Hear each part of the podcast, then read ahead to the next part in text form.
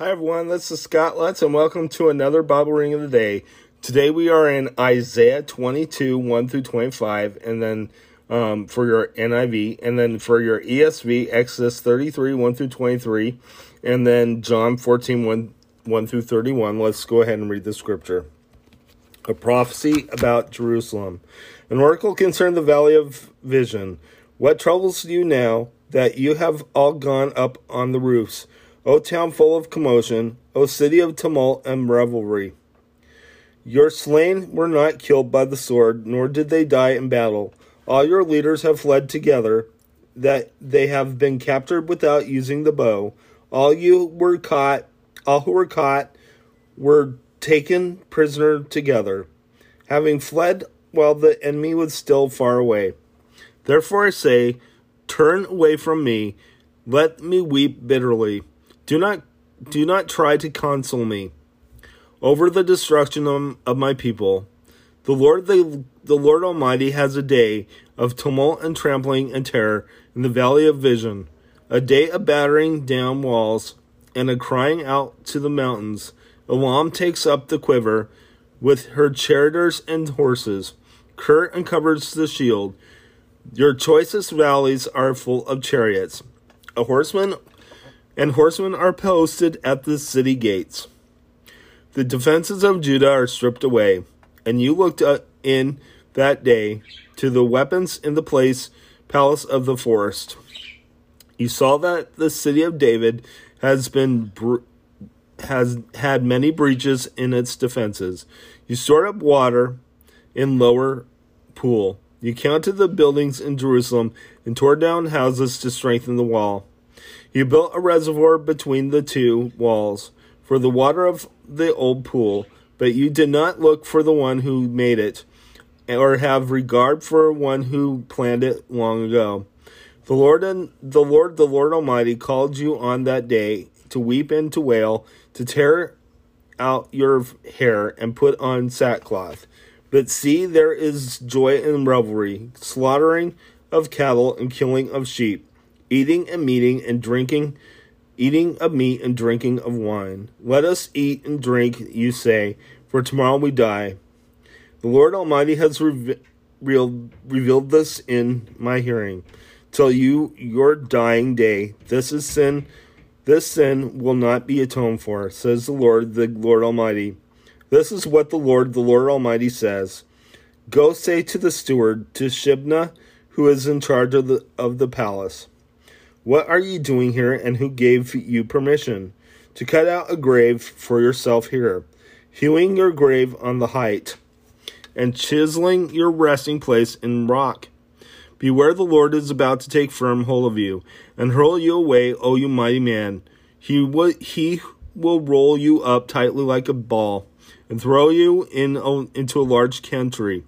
There you will die, and there your splendid chariots will remain. You disgrace to your master's house. I will dispose you from your office, and you will be ousted from your position. In that day I will summon my servant Eliakim, son of Hilkiah, and I will clothe him with your robe and fasten your sash around him and hand you your authority over to him. He will be a father to those who live in Jerusalem and to the house of Judah. I will place on him on his shoulder the key to the house of David. What he opens, no one can shut, and what he shuts, no one can open. I will drive him like a peg into a firm place. He will be seat be a seat of honor for the house of his father. All the glory of his family will hang on him. Its offspring and offshoots and all its lesser vessels from for the from the bowls to all the jars. In that day, declares the Lord Almighty, the peg driven in the firm place will give way.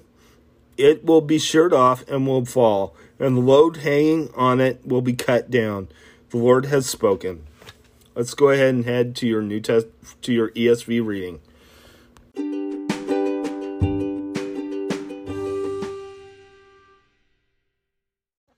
Hi everyone, this is your ESV reading now. We're in Exodus 33, 1, uh, 1 through 23. So let's go ahead and read the scripture. the command to leave Sinai.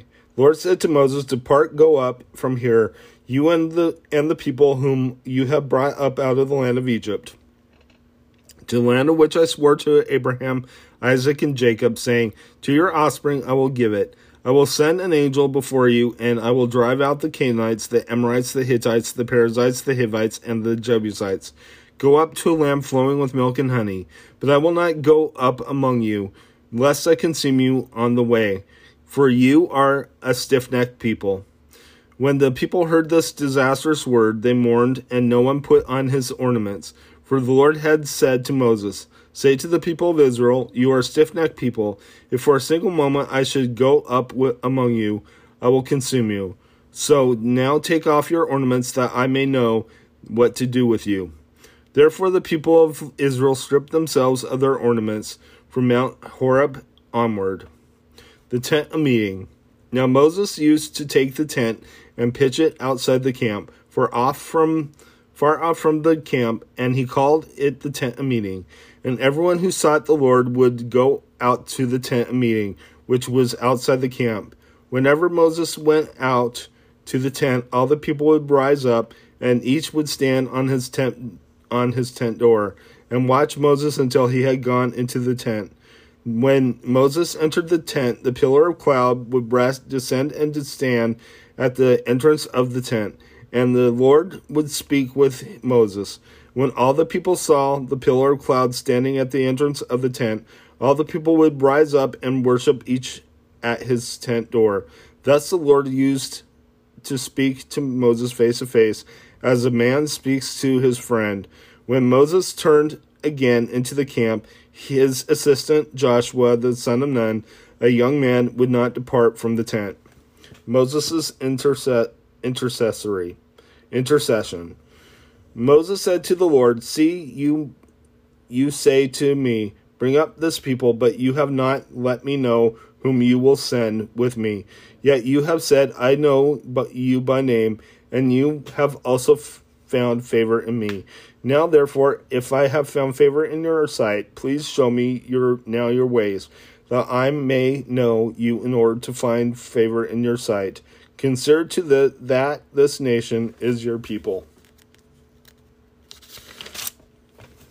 and and he said, My presence will go with you, and I will give you rest. And he said to him, In your presence will not go with me. Do not bring us up from here. For how shall it be now that known that I have found favor in your sight, and I and your people? Is it not in your going with us so that we are distinct, I and your people, from every other people on the face of the earth. And the Lord said to Moses, This very thing that you have spoken I will do, for you have found favor in my sight, and I have I know you by name. Moses said, Please show me your glory. And he said, I will make all my goodness pass before you, and will proclaim before you my name. The Lord and I will and I will be gracious to whom I will be gracious and will show mercy on whom I will show mercy. But he said, You cannot see my face, for me shall for man shall not see me and live. And the Lord said, Behold, there is a place by me where you, you shall stand on the rock, and my and while my glory passes by, I will put you in a cleft of the rock, and I will cover you with my hand until I have passed by. Then I will take away my hand, and you shall see my back, but my face shall not be seen. Let's go ahead and head to your New Testament reading.